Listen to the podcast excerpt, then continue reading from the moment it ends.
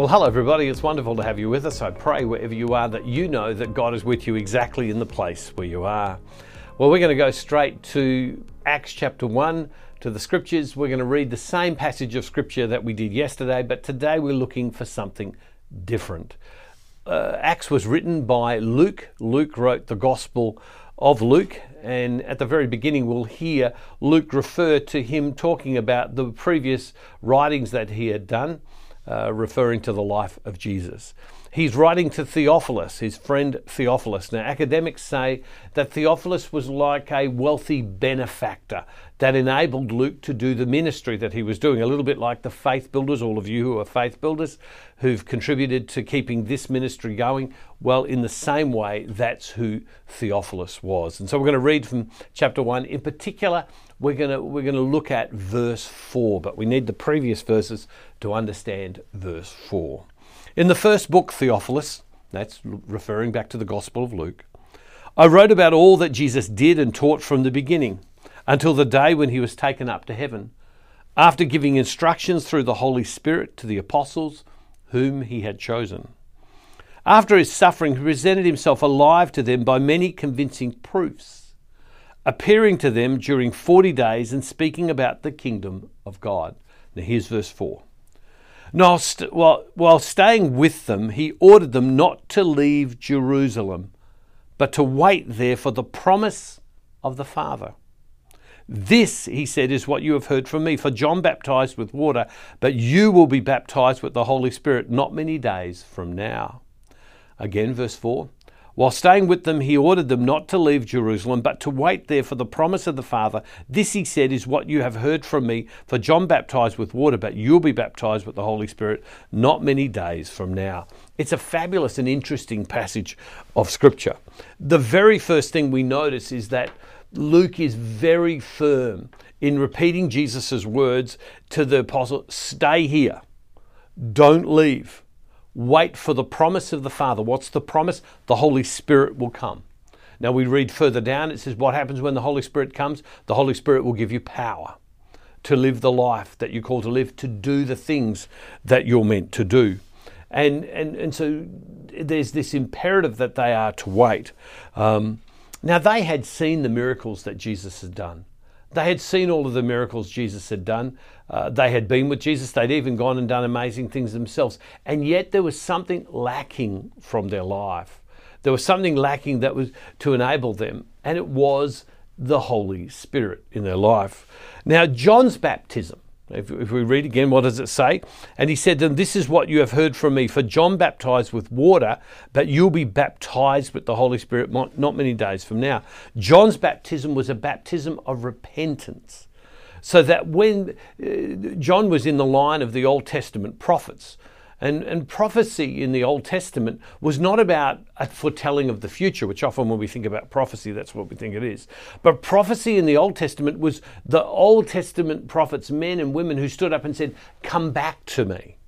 Come back to God. Live according to God's way. And John the Baptist is in the line of these Old Testament prophets when he calls them to repent. And as they repented, as they came back to God, He then washed them in the waters to symbolize them coming to new life. And, and the way that he did that was he dipped them right under the water. In other words, they were immersed uh, in the water. Um, now, when we have a look at what the role of Jesus will be, and we read this in a number of different passages where it says, But Jesus will baptize you in the Holy Spirit. What does this phrase, baptized in the Holy Spirit, mean? Now, there are different understandings of it, and different groups have different ways of seeing it. We read it, it's, it's used seven times in the scriptures. Seven times do we see the word baptized used with the Holy Spirit, to be baptized in the Holy Spirit. And there are two images that come along with this is, is, is, is this whole idea of baptism in the Spirit is obviously baptism, but also drinking. And we'll talk about that tomorrow. Um, and, uh, and so if, when we go back and we look at the very original meaning of baptism, baptism means to be immersed. Baptism means to be immersed in, in the water, in the waters of repentance. But baptism in the Holy Spirit, we might say, means to be immersed in the Holy Spirit. the person of the Holy Spirit.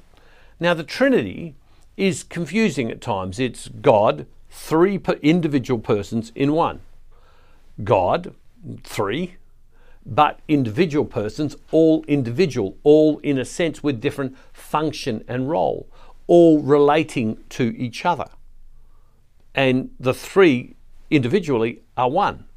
And so the Holy Spirit brings power, brings gifts, and the Holy Spirit, as the scripture says, the Holy Spirit doesn't speak of uh, himself. Rather, the Holy Spirit, he speaks what the Father and the Son speak and what the Father and Son do. So to be baptized is to be fully immersed in the Holy Spirit.